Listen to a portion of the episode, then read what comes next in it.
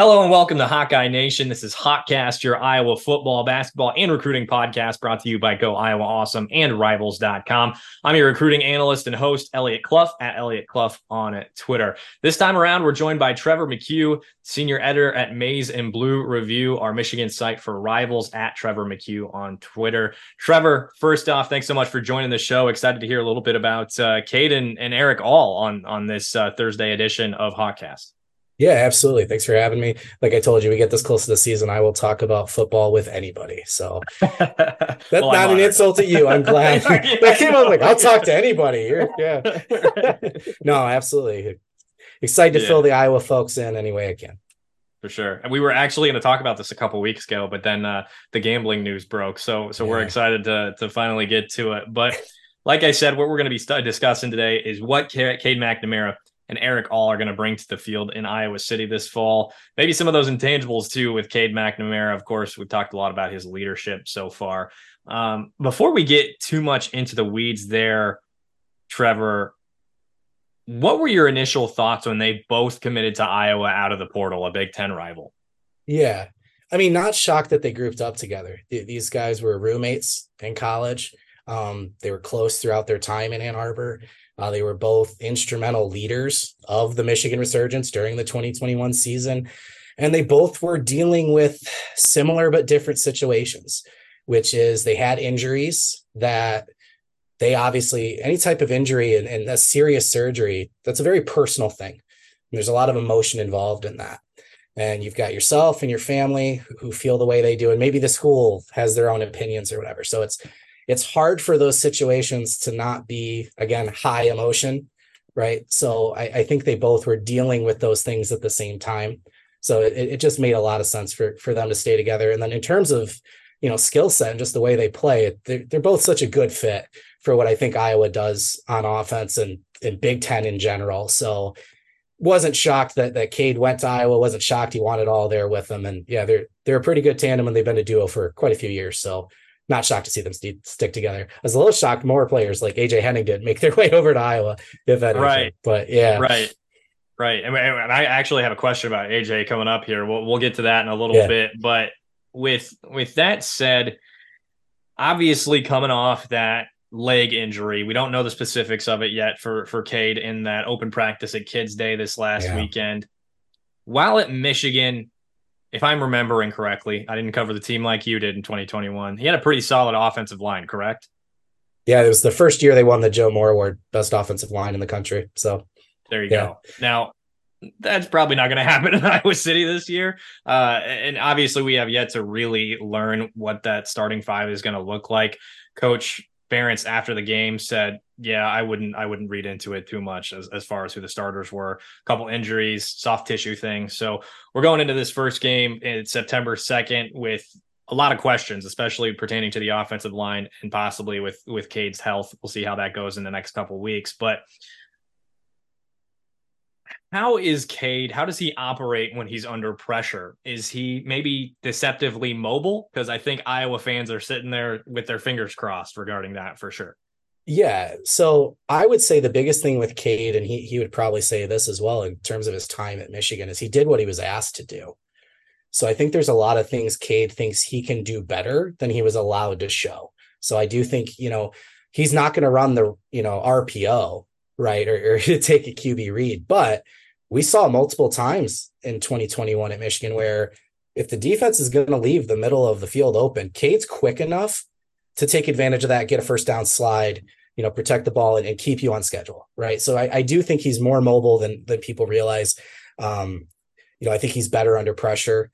The big difference between him and JJ, he took more sacks, right? JJ's going to extend the play and and do some of those crazy things, but that also leads to potentially more turnovers too, right? Or more mistakes. So Cade's job at Michigan was again, keep Michigan on schedule and don't turn the ball over and, you know, let the running game work and let the defense work. Um, under pressure, again, he, he can take some sacks, but in terms of uh, turnovers, there wasn't like a big spike like you would normally see. Um, you know, in, in terms of his accuracy, Michigan had a lot of drop problems in 2021. That doesn't get talked about a lot but his completion percentage adjusted for drops was like 76% or something like that. Yeah, so Michigan had, I think it was 17. I don't have it in front of me right now, but I think it was 17 drops in, in 2021. Some of those were Erick All, honestly. but yeah, so I mean, his accuracy on the short and the intermediate routes always, you know, he he's really good pre-snap and knowing where he's going to go. And it would frustrate Michigan fans a lot because it feel like he would take that safe option or that drop off, and maybe a guy was open down the field, blah blah blah. But he won football games, man. You know, and, and that that was the biggest thing, and especially in 21, the, the the Michigan culture where it was. You know, it just that's what they needed. So I do think he can do more of those things. We'll have to see again, bouncing back from the leg injury, like you said. But I don't think you want him to be either, right? I think you want him in the pocket and in delivering throws. And you know, the biggest thing with him in the offensive line, he does have a little bit of a sidearm. So you're going to see a few balls hit the the heads of offensive linemen this year. okay. a couple a couple balls batted down at the line by helmets, but other than that, I, I think he's a guy that can pre-snap. I think he already has a good idea of where he's going with the football. And you mentioned the the two words keeping well four words keep five words keeping them on schedule math is hard keeping them on yeah, schedule yeah. uh is what he did at Michigan, and that's what they're going to ask of him at Iowa 100%. Yeah. 100%. Now, the issue of going off schedule is a concern because of the offensive line. So, that's I think where that where that question comes from for a lot of Iowa fans. And we also saw him take off, and that's where that injury happened, where he went down, the soft tissue injury at at, at Kids Day in in at that open practice. Yeah, I, I'm not a doctor, right? So I don't, you know, want to get too much into that. But the concern with a serious knee injury like that isn't so much just re-injuring the knee. It's the other stuff that can happen when you compensate. Or it could just be a mental thing too, right? Like him running on it for the first time. We're we're dealing that right now with Blake Corum who's bouncing back from a, a, serious knee injury. And it's that he's been very open about that. It's that mental piece. That first time he really cuts on it and plants on that leg, you know, and then is he going to feel comfortable? So where you get concerned is if a guy starts pulling a lot of hamstrings or calf injuries, and it happens a lot, there's there's a feeling then that maybe that knee is just never going to be the same and there's some compensating, right? Um, this could just be early in camp too. It's the first time he's he's been running again right? So obviously we hope he's there for the for the opener and he'll be good to go. He's a tough dude. I, have never been anyone to really like the term injury prone because if a 300 pound man falls on you, like that's going to hurt no matter what, right? Um, but he took some hits, man, and he he fought through some stuff when he was at Michigan. So he's never somebody I would tag as injury prone or you know whatever term you want to use for that. He's a, he's a tough dude, and you know he he stays out there and takes hits, and that's how you win over an offensive line, right? when when they let you get hit and you stand right up and they pat you, whatever. He had a great relationship with the dudes up front. And I'm sure he'll have the same thing at Iowa. I know it's weird. Iowa this year doesn't have. I mean, that's been a strength of Iowa for a long time. I think is the offensive line, but having all and and Luke there, that's a great tight end duo. I know they brought in some wide receivers as well. I think he's going to have enough weapons to to be able to compensate, even if the line's not maybe where they want it to start the year. Now, before we get back to the on field stuff, one thing that has been a very clear and consistent sentiment regarding Cade and bringing him in is that leadership quality that he brings to the table. Did you see a lot of that at Michigan as well?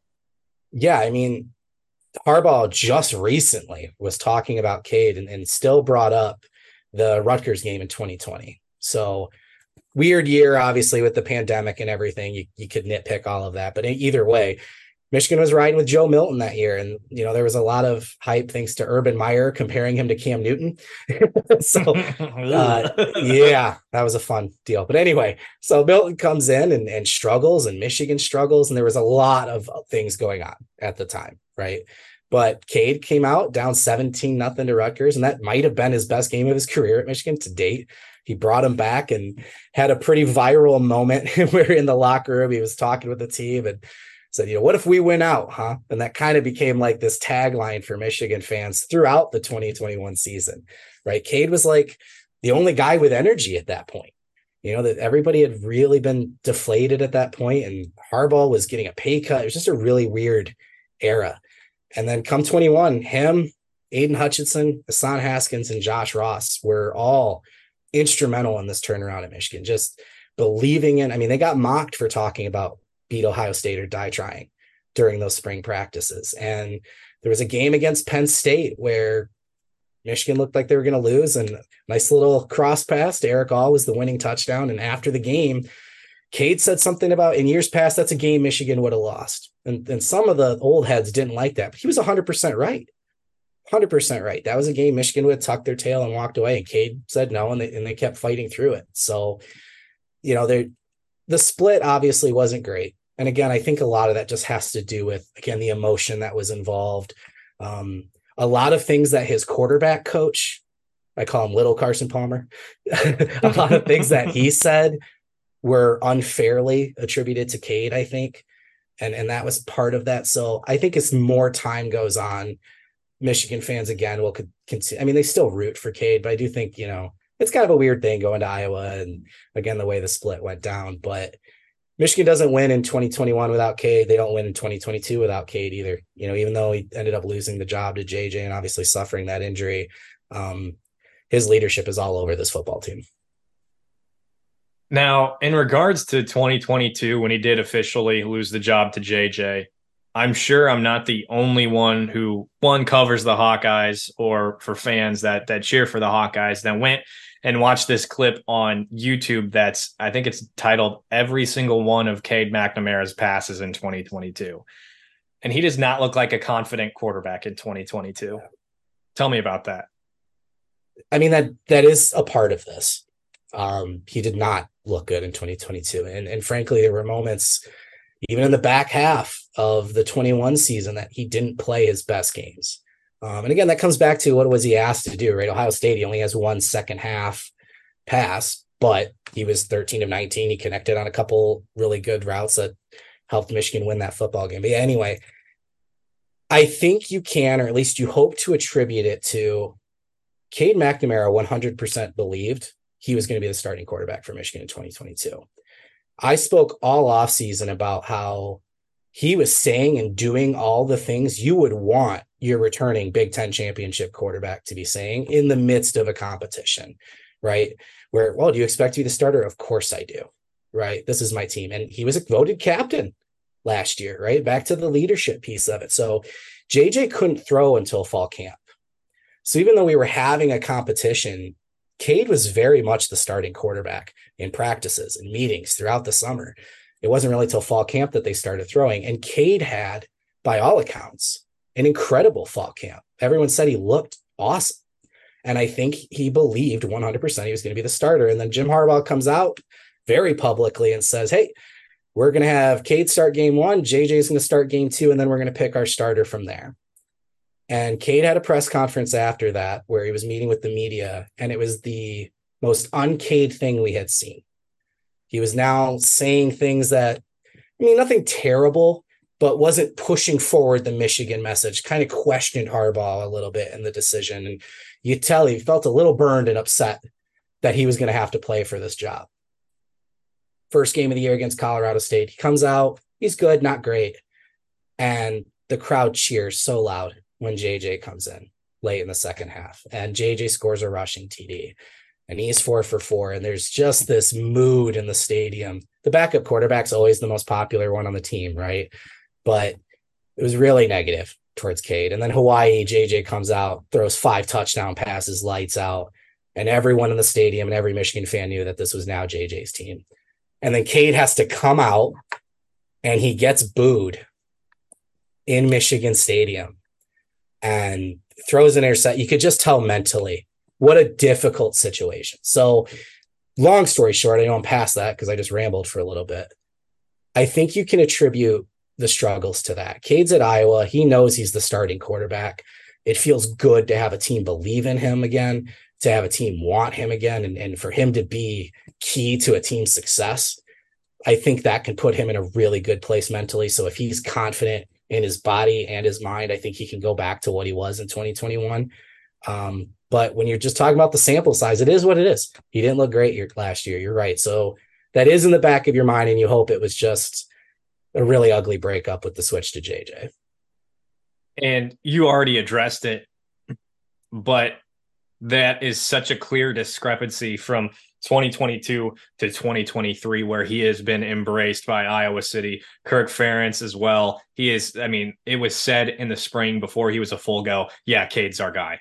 Yeah. Cade's our guy. Done deal. So that level of confidence from your head coach who has been with the program for 25 years, whatever it's been, I think having that foundation, not only of your head coach, but of the city and of the program and the people around you, being clear and away the number one quarterback.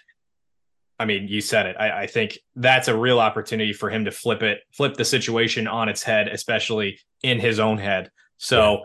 That's that's definitely a positive for him. Just now, just to double down on that real quick. That's what 2021 was. He was named the starter in spring, and Harbaugh never does that. Harbaugh loves competition. So coming into 21, Cade McNamara was the starter. Freshman JJ was not going to challenge him. JJ got on the field in 21. He was too good to keep off. They used a, a little bit skill set, but Cade knew from the beginning he was the starter and it was his team. And I think that's why he did so well in 21. Now let's talk about the on-field product. And one thing I wanted to do in looking at Cade, especially factoring in Erick here as well, is the weapons that he had at Michigan in 2021 leading receiver in terms of receptions. I don't have the stats in front of me, but I know it's it's receptions was Cornelius Johnson yeah. for the Wolverines in 2021. Iowa doesn't really have one of those guys. Not that a lot of teams have Cornelius Johnson, but what you're talking about with Cornelius is a unique combination of size and speed where Iowa's got a lot of small size and speed. You I mean you go down the top four guys, you got Nico 6'10, Diante Vine or 6'10. Wow. Nico Ragaini, not 6'10, six foot. How do you guard that guy? All right. Diante Vine, six foot, Kaleb Brown, 5'10, and Seth Anderson, six foot. Yeah. When you liken the weapons he had at Michigan to what Iowa has now. Obviously, you've got the commonality of Erick All, but then you look at their top four receivers, and the guy who's supposed to be one of those type of players for Michigan was AJ Henning. And not only was he not super productive at Michigan in that role, but he could have followed those two to Iowa as well, and he decided not to.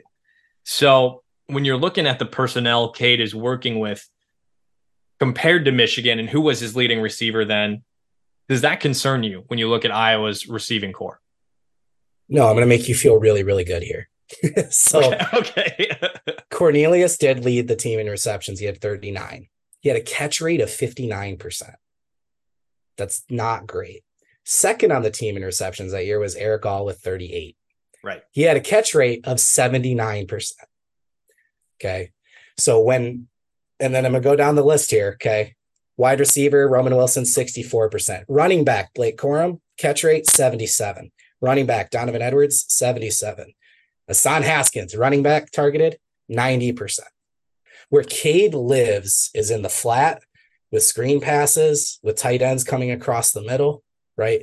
That's where he does his most damage. So he can throw the deep ball when called upon to a receiver like Cornelius, or we had Roman Wilson, who's more of like a short catch and break kind of guy.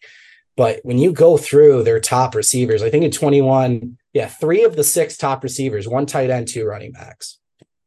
So only three wide receivers cracked the top six. And the again, Erick All was one reception away. So the biggest struggle Michigan had in that year was was some red zone TDs, maybe, but like Andrel Anthony was a guy that kind of took AJ Henning's role as being the the quick guy across the middle. Michigan State, he had a, a couple big touchdowns, um, but I wouldn't be terribly worried. I think you want to have a like Ronnie Bell type, a good possession receiver that's good at finding empty space when the play breaks down. But if you've got a good pass catching running back, and I mean, you're talking about Lachey and and all comparing to, or comparing to like all and Schoonmaker is what Cade had, you're in a great spot. He's he's gonna love having the tight ends, and again, if the running backs get involved, um, I wouldn't be too worried about the wide receivers. Now, you mentioned Luke Lachey, Erick All at that tight end position. Lachey was awesome last year in in uh, replacing Sam LaPorta. I called him Leachy. I, I heard you. I was going to let Lachey? it slide. It's Lachey, no, please yep. correct me. All right, is he related to the boy band, or is that I, you know, am I, I too old for reference. this? I don't oh, know God. 90. All right, all right. 98 degrees. Nick, anyway. Okay. Oh, Nick Lachey. Uh, I know yeah. him from Love Is Blind. I don't even know what. Okay. All right. Okay. Back in wow. my day, he was married yeah. to Jessica Simpson and blah blah. So blah. football. Um. Anyway, yeah. uh, Luke Lachey. So, okay, got it. yes, Luke Lachey and Erick All at that tight end position, and yeah. they really go four deep at tight end coming around in, in 2023 with Addison Ostrenga and Stilianos is, is a guy that they say they believe in. He was brought in from Lafayette or Lafayette, I believe, okay. uh, two years ago, and so we had a vote on our Hawk, our, our uh, Iowa.rivals.com, uh, our premium board. We had a vote uh, as to who would lead the team in receiving in in 2023, and the choice was Luke Lachey. Now, my choice was Erick All because he was second in receptions in, yeah. in Michigan in 2021. They have that prior connection. There is the emphasis on the tight end in, in Iowa City. So, would you project Erick All to be the leading receiver for the Hawkeyes in 2023 based on what you know? Well, you'll have to tell me with their offense a little bit here. So, okay. There are two types of tight ends in the Michigan offense. There's like your in line, you know, on the edge of the line on the strong side, more of a blocking tight end that'll leak out. And then there's the Y tight end. He's a slot receiver. Erick All took 43% of his snaps from the slot in 2021, right? So he's basically a wide receiver in a tight end's body. Like that's what it is. So that's Colston Loveland for Michigan now, right? And then they bring in a guy like AJ Barner that's going to line up more inside. So if if you put Erick All in the slot enough, he's going to do a lot of damage there. He can also line up like an H back or even a fullback and be a lead blocker, which is deadly because he can lay that first block and then leak out. And like I said, get open in the flat. I so, saw it a lot in his highlights. Yeah, 2021. 100%. Yep because yep. the de- that's what the defender is going for, right? You're you're running the ball so much, so it's it's just such an easy move, and and he's a mismatch nightmare. So if Iowa uses him like that, I think he absolutely could be the leading receiver. You've got a great problem to have, which is two NFL talented or NFL level talented tight ends, right? So, and then he's coming back too, right? He's coming back from an injury, didn't play a lot of football last year as well. So maybe it takes him some time to to build up and, and get familiar there. But um, if he led the team in receiving, I wouldn't be shocked. Now you mentioned the blocking, the run blocking. He's an effective blocker, you would say. Yeah. Okay. Yeah, you don't play for Michigan if you can't block first. so sure. we we've had a couple players at wide receiver too that you know fans question how is this guy not on the field? He's got all the tools to be a great receiver. If you can't block, you're not playing for Michigan. So uh, for him to be out there, yes. uh, is he better than than Schoon or like I said, the guys in line? I don't think so. I, I, think his strength really is on the pulls. So if he's in line and coming across the offensive line and picking up, you know, a linebacker coming in or again on those lead blocks, I think he's stronger there than he is, you know, standing on the line. Um, but again, with with with Iowa's strength, they'll they'll find a good way to use them for sure in the blocking. Then the next question goes to for me at least, to the red zone, to the end zone. When you've got a receiving core, like I mentioned, all six foot and under, at least those top four guys, at least that's what it looks like right now. They don't really have a go up and get a guy. They don't really have a guy you can throw a fade to and trust he's going to go up over the corner, over a DB, over a linebacker and grab the ball. Can Erick All be that? Is he that? He hasn't been it yet. And I don't know. Again, now we're kind of like what we talked about with Cade, where maybe there's things he can do he just wasn't asked to do. Right. So as good as Erick All was in 21, he only had two touchdowns. And one of them was that long run against Penn State. And I can't remember off the top of my head what the other one was. It was against Mich- Iowa in the Big Ten championship. that's okay. Uh, I think, yeah, yeah, that's okay. What, what what was the time on the clock? That sounds like a memorable oh, event for you. I don't know. Like two, it was like two minutes left. That's it was just pouring salt in the wound. Yeah. Yeah. Yeah. yeah. Okay. Oh yeah. That's awesome. So, but I would say Michigan's red zone offense, whether it was play calling or execution, was one of the biggest contentions amongst this fan base. Uh, when they did call a fade, it would go to Mike Sainristil, who's now a five foot ten nickel. Played, you know, he's not even a wide receiver anymore, right? It wasn't going to Cornelius Johnson. or Erick All. Like you didn't, we didn't see a lot of those jump ball attempts. Um, they'd get in the red zone and really focused on just running it up the middle, and then even some of the passing play calls just really didn't make a ton of sense. So when you look at just on paper his size and his skill set, I would think he could be a red zone threat. Absolutely. I didn't get to see it at Michigan because they just never really used him that way. So I think he could do it, but we haven't seen him yet. And that's not necessarily something I expect for Iowa either. They're very much a ground and pound kind of team inside the uh, red zone, especially when you get within five to 10 yards of, of the end zone. So going to be probably default blocking if he's, if he's in, in those situations. Now, yep. The other thing, I believe I heard this from an analyst in watching a bit of his film. They saw him, they said he was a man beater in when he was running routes and and uh, as a pass catcher for for the Wolverine offense. But I also saw him beat the zone and find openings in the zone as well. So he can be utilized either way, and they're going to see a lot of zone in the Big Ten West. Yeah, for sure. So again, that's that's kind of why I think he was such a big target for Cade was not just executing when he has a mismatch because Cade's going to see that again. I would argue the biggest difference between Cade and JJ was Cade did all of his work pre-snap, and JJ was the guy that post-snap was going to be able to extend plays, get creative, whatever.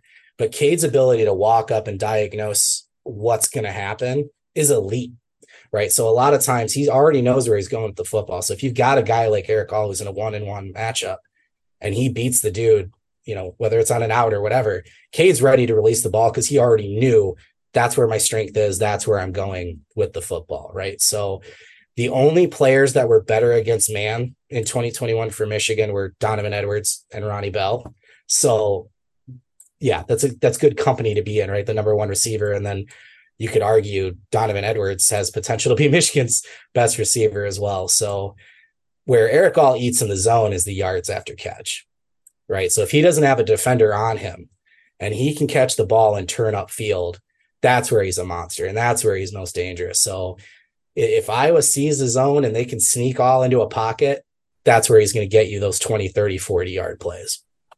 Yeah. And for those of you, I'm assuming everybody who listens to Hawkcast has seen his highlights from 2021, but go watch them. There's that play against Michigan State that you mentioned. That was that was yeah. that that was the big long touchdown. If I'm remembering no, Penn correctly. State. Penn State. Uh, you're right. That was uh, on a bum ankle too. Yeah, there you go. So, so yeah, he, he's he's another he's tough got, kid, man. He's got speed for tight end too. I think that's that was pretty telling there as well. Now, Trevor, before we get you out of here, obviously Iowa and Michigan don't play this year unless they face off in the Big Ten championship game. What are your expectations for the Wolverines? Do you think McCarthy takes them to an undefeated season? Do they get back to the playoff? Because at this point, at least from uh, at least from what I can gather from a national perspective, for Michigan, it's playoff, win a game, in the playoff or or more or less bust. Yeah, the the players would tell you it's natty or bust. So it's national championship or bust, and and I think it's easy to say that at the start of the year. I do think if they were able to win a playoff game and lose to a Georgia, obviously that would be a very bitter thing to happen in the moment. But I think that's something where they could step back and reflect on later and, and say it's a successful season. Um, look, if you're going to ask me to predict anybody to win or take the field, I'm always going to take the field right? As good as a roster as this is, which it's the best Jim Harbaugh's had, top five in returning talent. JJ's back. Offensive line is arguably better. Defense. I mean, I could go down the list. You still need a lot of things to go your way, right? In whether it's injuries or the way the ball bounces during a game, maybe a bad call or not, whatever. There's still a luck factor. So look, Michigan's going to be expected to go undefeated, beat Ohio State again, win the Big Ten again, and get to the playoff. And arguably, like you said, that next step, win a playoff game because you're better than you were last year. The teams ahead of you are replacing quarterbacks, replacing offensive coordinators. Like it's hard to imagine a scenario where everything lines up for Michigan better than it does this year. So that is the expectation, I think, is is natty at this point. It, it's hard to say that. And again, if they win a playoff game, I think they'll feel happy. If they come up in any way shorter than they did in the past couple years, though, that's going to feel like a disappointment. You lose to an Ohio State, you don't win the Big Ten again, you don't get to the playoffs, something like that. And then this roster, you're going to see an exodus of 20 plus dudes after this year going to the league. So it'll be like a new era kind of starting over in 24. So this does kind of feel like a window closing. This could be Michigan's best shot possibly ever. Is JJ McCarthy a Heisman candidate to you? Uh, yes and no. I I okay. I get why he can be. I just think the Michigan offense isn't going to allow him to put up the numbers necessary. Maybe he can add a bunch more rushing yards. And and I don't think they're going to necessarily throw the ball a ton more. I think they just need to improve on execution. JJ's got to hit a couple deep balls that they missed last year, you know, some things like that. But he could break all the Michigan passing records in terms of yards and touchdowns and still be 80% of what Caleb Williams does at USC. Right. So if Michigan's undefeated in, in the national championship and JJ's the reason why, I could see him get to New York, but I just I don't know that he could put up the kind of numbers that would be required to actually win it. It's that same sentiment. You're always going to take the field, right? In yeah, situations then, like that. Yeah, and just I mean, I honestly think you know Corum, if he would have stayed healthy last year, is is in New York, and maybe he's a favorite. Donovan Edwards this year might be the best candidate to to win the Heisman for Michigan because he could put up rushing yards and receiving, and everything JJ brings to the table. Yeah, I just when you're talking about Williams and Bo Nix and you know Michael Penix at Washington and Drake Maye and like all these other quarterbacks, he's a top 10 QB in college football, absolutely. But what it would take for him to to, to win the Heisman, I mean, if he does, I'm pretty stoked because that means Michigan's got a national championship team on, on their hands if JJ's winning the Heisman. Right. There you go. He is Trevor McCue at Trevor McCue on Twitter. Give him a follow for all the Michigan news and nuggets regarding recruiting, as well as the on field product for the Wolverines this year, 2023. We'll wrap it up here. We appreciate you tuning in to this episode of Hawkcast brought to you by Iowa.rivals.com. If you're not a premium subscriber yet, you can do that right now at Iowa.rivals.com backslash subscribe. Don't forget to subscribe and leave a rate and review wherever you're listening. That helps us out a lot. And if you want to drop a question, you can do it on our premium board or drop that five star review on Apple Podcasts and throw us a question there. For now, we'll see you next time.